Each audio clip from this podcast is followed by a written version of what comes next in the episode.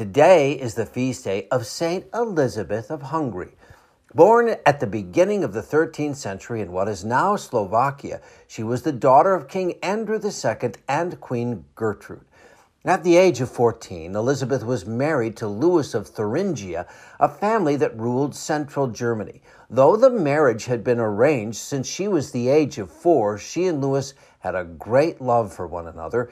Elizabeth bore three children and developed a deep love for the Lord. She also had a great devotion to St. Francis of Assisi and used her influence to give extensively to the poor. Her husband Louis supported her completely in her charity. She built a hospital with 28 beds and would often visit them and those in prison. In 1227, Louis answered a call to go and serve in the Sixth Crusade but died along the way.